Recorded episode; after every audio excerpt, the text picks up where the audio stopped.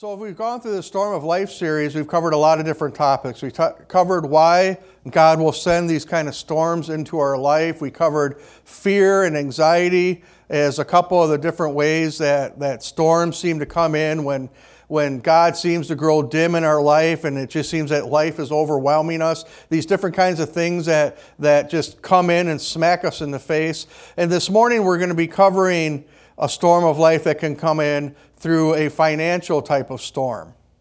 And we're going to be uh, looking uh, specifically this morning at Matthew 6 25, if you want to turn there in your Bibles or flip open your electronic device, however you read God's Word. I'm going to tell you about a financial storm that I had. In the fall of 2002, I was out with a family. We were walking in Petrifying Springs Park in Kenosha, and it has kind of a, a woodland trail that you can take. And we had our dog with us, Candy. Many of you have met her. She's a 100 pound Labrador retriever, full of energy, just running around, chasing squirrels, running in and out of the river, and, and just getting all muddy. And she's happy. You know, she's a dog, just doing the the happy dog thing, and she's running around, and we're walking through the woods, and we came upon a tree that had fallen across the river. And so, being the daredevils that we are, we're balancing on the tree and walking across the river, trying not to fall off and get wet. And Candy's running around underneath it. Well, one of the times that she ran underneath it, she got caught in some branches. And so she's sitting there, and the, the bank was kind of steep right there, so she couldn't get her paws to, to grab anything to pull herself up, so I have to climb down and get her. So I'm climbing down kind of through this tree that had fallen over down onto the branches, and I managed to get a hold of her collar. So I'm kind of just trying to pull her just to get her enough to get to dry ground to pull herself out of the, the river. And as I was pulling, it was an older collar, and the collar broke. Well, so I'm pulling, you know, a 100 pound dog. I'm kind of bent over between two branches like this. I pull, and when it gave way, I spun, but my feet, foot was planted between two uh, branches. And so I spun, and as I spun, I felt my left knee go pop and immediately start hurting. Uh, fortunately, I didn't fall into the mud, I fell onto the tree, and then Candy managed to figure out a way out. And I was just sitting there holding my knee, and I was couldn't put any weight on it, and I was just like oh man, it hurt. And I thought maybe I'm feeling around. I'm like, oh, maybe it's the LCL ligament. It's probably not that bad. And I kind of hobbled my way out of the woods, went to the doctor's office. Doctor, one of his physician assistants, uh, diagnosed me with a strained knee, gave me a week off of work. I said, well, that's not a big problem. I have plenty of vacation time. Took vacation time. Uh, about a week later, everything felt okay. You know, it felt a little loose, but I mean, I can just brace and you know, wear a brace or something, and if it got bad. And I go back to work. On the first call I'm on, we have a serious patient, and we get to the hospital, and I go sliding quickly across the bench seat to go open the back door, and my foot catches on the cot and twists that knee sharply over again, and I feel another pop. And this time, my knee, I could just feel, you could just feel it start to swell. You ever sprain something, you just feel it start to immediately swell up and puff up and everything else. And this time, I could just barely walk on. I go hobbling into the ER, and I called into my manager, and I said, I, I messed up my knee again, and I said, I don't want to take workers' comp. I said, I did this off duty, and I just re injured it probably. And I said, I'll just go to the doctor tomorrow and see what he says. And so I went back to my doctor. My doctor this time my doctor doctor sees me and he said, Well, they should have never released you without x rays or MRI or something. And so he sent me to the MRI. MRI comes back, Well, you've ripped your ACL in half, it's totally severed. ACL, there's two ligaments crossways in your knee. This is the ACL, the one in the front, PCL's in the back. Rip the ACL, which means that you have no stability when you step down or step up, is what that means and it requires surgery to fix it. And you've also torn a significant amount of your meniscus, which is a cartilage between your knees. Um, so, yeah, that's going to require surgery and rest also. And so I called work, said, well, this is what they're saying. And my doc, and so I went to my doctor to get AFLAC paperwork filled out because I had AFLAC insurance. And he said, well, AFLAC doesn't pay for workers' comp injuries. I said, Well, it's not a workers' comp injury. I said, I did this on my day off. And he said, Well, no, because we cleared you to go back to work. This is a new injury now. So it's workers' comp. But I'm like, That doesn't seem fair to my employer, but can't argue with the doc. So he um, set him off. Well, then work um, is kind of going, Well, wait a minute. This was, you said you did this off work and you just re injured it at work. And it kind of started to turn into a mess like that. And I went to see the knee doctor. He gave me more good news. He said, well, he goes, with the, comp, the complexity of your knee injury, you're looking at four to six months off of work. He said, and it's very doubtful you'll ever be a paramedic or a firefighter again. He goes, because that, that knee injury is just too bad for you to go back to work. So I'm just getting this kind of bad news after bad news after bad news. And we have no money coming in at all. We have uh, $1,000 in the bank. Our mortgage is about 800 of our when our house we had our house in Kenosha, and it's coming due on Friday. It's now I think it was Monday or Tuesday, and I just woke up and I'm just looking at at kind of financial ruin here. And Tammy is a homeschooling mom. She didn't have a job. I was a sole breadwinner. And as I said, only about $1,000 in savings. And so we're just facing this huge financial storm. Not only do we not have enough money to make the mortgage, we don't have enough money to make the utilities the next week or anything else. Plus, since I'm off work, I have to pay into my work for my health insurance premiums. So I just have all, I have nothing coming in anymore. And it was definitely a time of spiritual stretching for us. During this time, one of the scriptures that God really spoke to me through was found in Matthew's gospel that we're going to read this morning. And it was part of Jesus' Sermon on the Mount. So let's see what Jesus had to stay, say about financial storms this morning. Matthew 6:25. This is Jesus talking. Therefore I tell you, do not worry about your life, what you will eat or drink or about your body, what you will wear. Is life more than food and the body more than clothes? Look at the birds of the air. They do not sow or reap or store away in barns, yet your heavenly Father feeds them. Are you not much more valuable than they? Can any one of you, by worrying, add a single hour to your life? And why do you worry about clothes? See how the flowers of the field grow. They do not labor or spin, yet I tell you, not even Solomon in all of his splendor was dressed as one of these. If that is how God clothes the grass of the field, which is here today and is thrown into the fire, will he not much more clothe you, you of little faith? So do not worry, saying, What shall we eat? Or what shall we drink? Or what shall we wear? For the pagans run after these things and your Heavenly Father knows that you need them. But seek first His kingdom and His righteousness, and all these things will be given to you as well.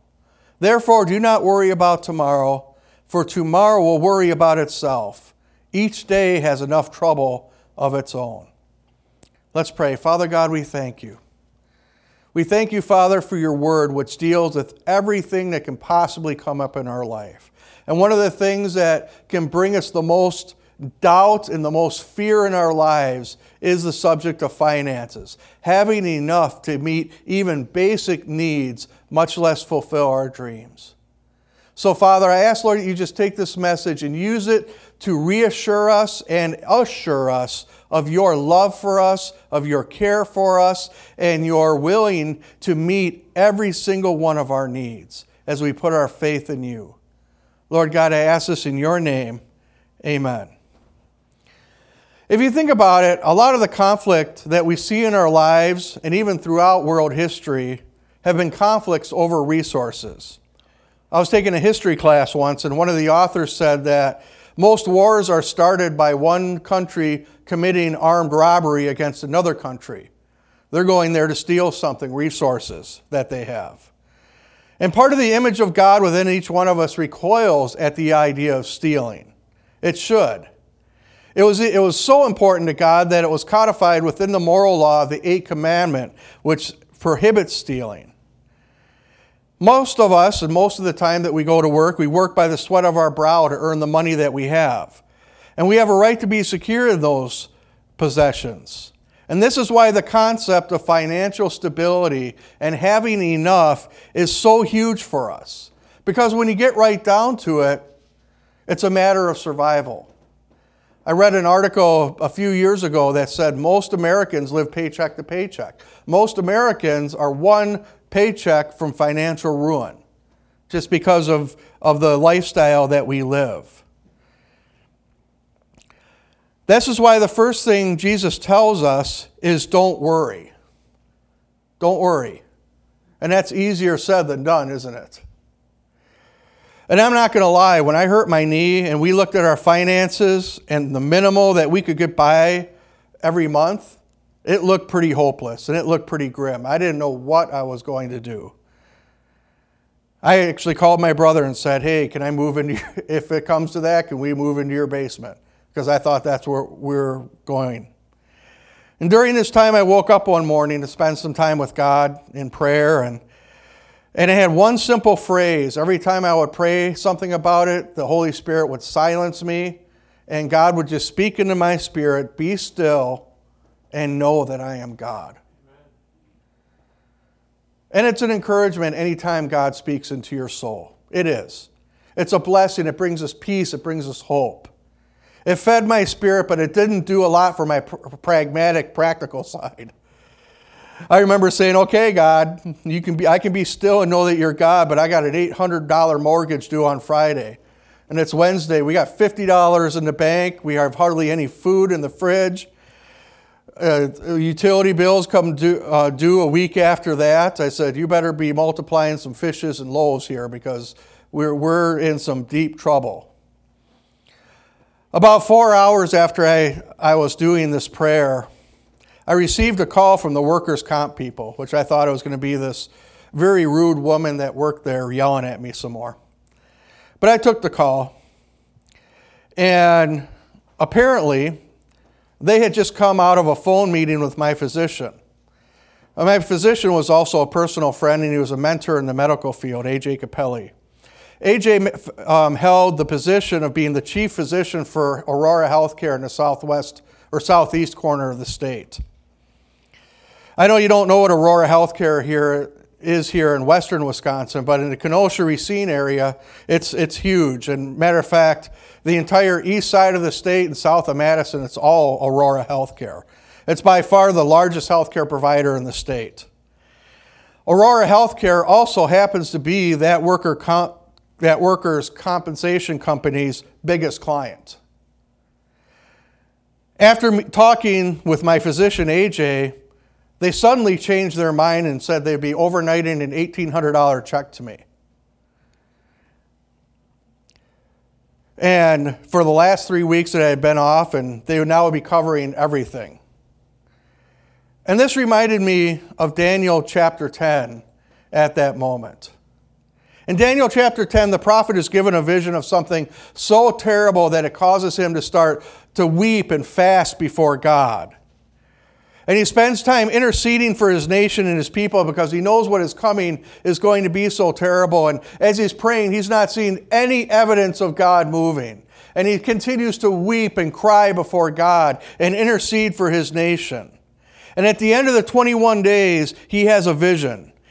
In this vision, he sees a man. This man is the pre incarnate Jesus, coming to give him an encouraging word. And one of the phrases that our Lord told Daniel has really stuck with me comes from Daniel chapter 10 and verse 11. He, meaning Jesus, said to me, Daniel, you are of great value. Understand the words that I'm about to speak to you. So stand up, for I have been sent to you. And when he said this to me, I stood up, shaking. And then he said to me, Don't be afraid, Daniel. For from the very first day you applied your mind to understand and to humble yourself before your God, your words were heard. I have come in response to these words. However, the prince of the kingdom of Persia was opposing me for 21 days, but Michael, one of the leading princes, came to help me, and because I was left there with the kings of Persia. Now, the truth and the principle that we need to get from this scripture is this God hears your prayers, and God never, ever stops fighting for you. He is always working, even when we can't see it. Even when there's no evidence of it around us, He is always fighting. And we have to remember sometimes that in this working of Him working something out in your life, there's going to be opposition that has to be overcome.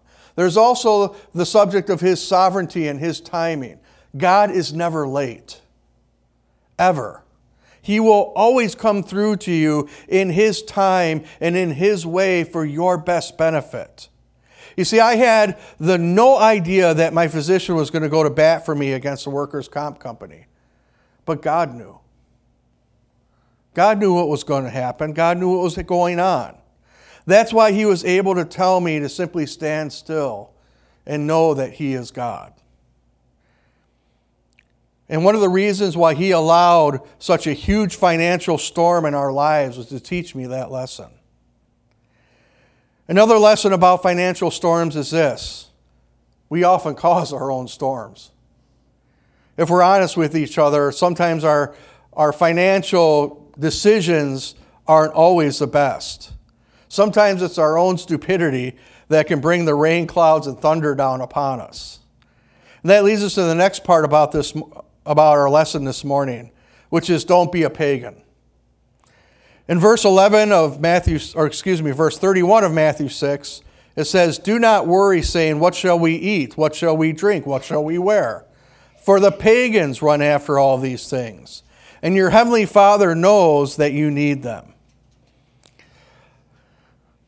I was in Kenosha once, standing in a line at McDonald's, and ahead of me in the line was this kid. Was probably six, seven years old. Tammy and I lived kind of on the edge of of one of the poorer areas of town and and you could see that this kid probably came from one of those areas and he had he just had a whole handful of pennies i don't know where he got them from but he was going to go buy a vanilla ice cream cone and he gets up to the counter and he spills all these these coins everywhere on the counter and the person's you know counting them up he goes i'm sorry you're 10 cents short and you just saw the look on his face. Look on his, he's just crestfallen, just, oh, I can't have my ice cream cone. Of course, everybody in line is digging in their pockets, seeing if they have a dime for him. And the, the guy right behind him just pulled out a dollar and just handed it to the cashier. And you saw the joy that went upon this kid's face. He got all of his money back, plus he got an ice cream cone out of it. And you just saw the, the joy in his face as he walked back through that line. As I was preparing this message, that little incident popped into my mind, and I was thinking about how we as adults kind of do the same thing. How many of us feel that way when we stand in something or we stare at something that we really want, but we can't afford it? I have a little bit of a confession. I'm a little bit of a nerd when it comes to technology. I love the biggest, best, thing there is out there. You know, some guys are into cars, some guys are into woodworking and, and all these other things and having the best power tools. I'm into technology. I love having the best cell phone on earth. And a couple years ago, this was the best cell phone on earth, Galaxy S9 Plus. And a couple years ago, my phone was starting to show its age. Cell phones, after a while, their batteries start to be able to lose charge, and I was having to charge it like six, seven, eight times during a shift just to keep the battery going, and it's time to, to switch out your cell phone. So I started to check out the technology websites that are out there for cell phone and decided that the Galaxy S9 was the best cell phone on the planet. But it wasn't quite out yet. So I put the date on my calendar and I told Tammy, I said, that Friday, I'm going to go get a Galaxy S9. Our cell phone company allows you to just get the cell phone and you kind of pay installment payments on it. And so I went and got it the first day it was out, and Tammy kept telling me, she's like, you know, if you wait two weeks, they'll probably cut the, the installment payment like at least by a third, if not half. I said, no, no, no, I need this thing right now. I'm going to get my cell phone and, and I'm, I'm going to go get this thing. Sure enough, I show up, I get my cell phone. It is, it's a great little cell phone. And I get it, and of course, two weeks later, they cut the price in half. So I ended up paying about $200 more for this cell phone than I had to. I was a bit of a financial pagan when it came to this cell phone. Let me define what a pagan means, because it has that, that word can bring up different things to different people. The word pagan came about in the early church. It means to worship something other than the God of Christianity. In our modern culture, its meaning can sometimes um, means a person who lives in a hedonistic way or a pagan lifestyle that means that they're self pleasing at the expense of everything else. And what Jesus is speaking to here is exactly that. Jesus is warning about living a lifestyle where we get our pleasure, our security, and our fulfillment from the things of this earth instead of seeking and living for God. And for me in that moment, the pursuit of, of a new cell phone clouded my better judgment. But I ask you, what clouds yours? Because we all have these weak spots, don't we? What thing are the things of this earth that causes you to act irresponsibly when it comes to your finances? What financial storm has been caused by your decision, impulsive decision regarding money? How many fights have you gotten into with your significant other or spouse about your spending habits? If we're really honest, most of the financial storms we can get into are usually caused because of th- something we did. An example, I see this a lot. A lot of the couples counseling that I have done in the past has been because of finances. And it's usually because we all pursue that American dream. We all want the giant house on the big property. And so both spouses have to work one to two jobs to be able to afford this house they never be, they're never in, and their families suffer because of it. I read a, as I was doing research for this, I read that the average household in America carries about $20,000 in credit card debt. With a significant percentage of the houses in America carrying between 30 and $40,000 in credit card debt. This is credit card debt, not mortgage, not student loans, credit card debt. At 17%, you almost have no chance of ever paying that off. That's a pretty good indication you might be a pagan in your finances if your credit card debt exceeds the amount of money you make in a year. But I have some good news. Your Father loves you too much to live that way. That's why Jesus ends this section of Scripture with what is the most important advice regarding our finances or really anything in our life, and that is to seek first. He tells us what we are to seek first. Seek first the kingdom of God and his righteousness, and then all those other things will be given to you as well. When I got saved, I went to a camp meeting in Columbus, Ohio. If you're not familiar with that term, a camp meeting is just a huge church service where people come from all over the place. They have world famous speakers come in, and it's a celebration atmosphere, great worship, all that kind of thing. This was a, a five day camp meeting in Columbus, Ohio. During that time I was there, I went up for prayer for one of the altar calls, and the, the thought, um, the prayer point behind this altar call was seeking first the kingdom of God. I wasn't originally going to go up for prayer, but my friend and mentor who brought me to the camp meeting, he said, You need to go up for that. This is something you need prayer for. Of course, in my very young Chris, this was 1994, a year after I got saved, I didn't think I, I thought I was fine, you know, but he said, You need to go up. And I'm glad I did because the woman who prayed over me said that she could see that I had problems with surrendering certain parts of my life to God, that I needed to learn to, to seek the kingdom of God first. And she was right because for much of my teenage years, I lived Frank Sinatra's life. I did it my way. That was, that was my, my motto. If I would have gotten a tattoo back then, I probably would have put it on my shoulder. I did it my way. But my way led to a lot of horrible decisions and a lot of horrible consequences in my life. And even after getting saved, I still struggled with God having control and giving up that right to myself. And the woman praying over me said that I needed to just let God be God in my life, whether it made sense to me or not. That's another one of my problems is because I'm so introverted, I'm always inside my own brain. And if it doesn't make sense, I don't like to think about it. So after the service, my friend, knowing me as he did, he went out and bought one of the hats in one of the kiosks out in the, in the foyer that simply said God first on it. so I would wear it and remember that even in my brain, God needs to be first. As of Wednesday, I've been following Jesus for about 26 years. And this concept of God first keeps coming up in my own life. About seven years ago, God showed me something during a staff retreat.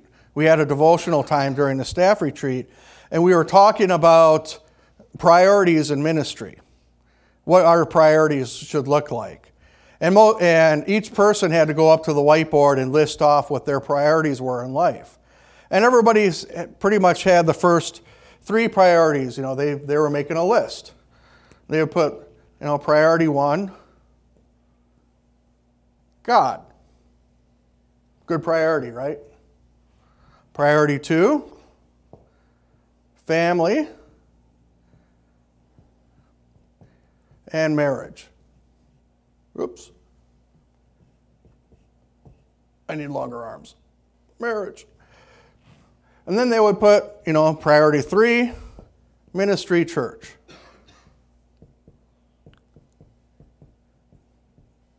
Everybody, we had seven pastors on staff at that time, and everybody was pretty much giving us a list very similar to that. They said that this was the list. And since I was the, one of the most junior pastors at that time, I got to go last.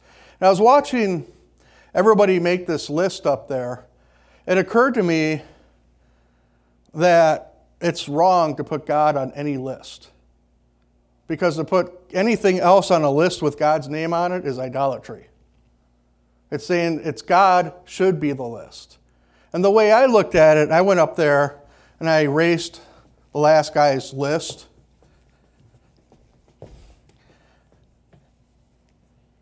And I made a, a circle.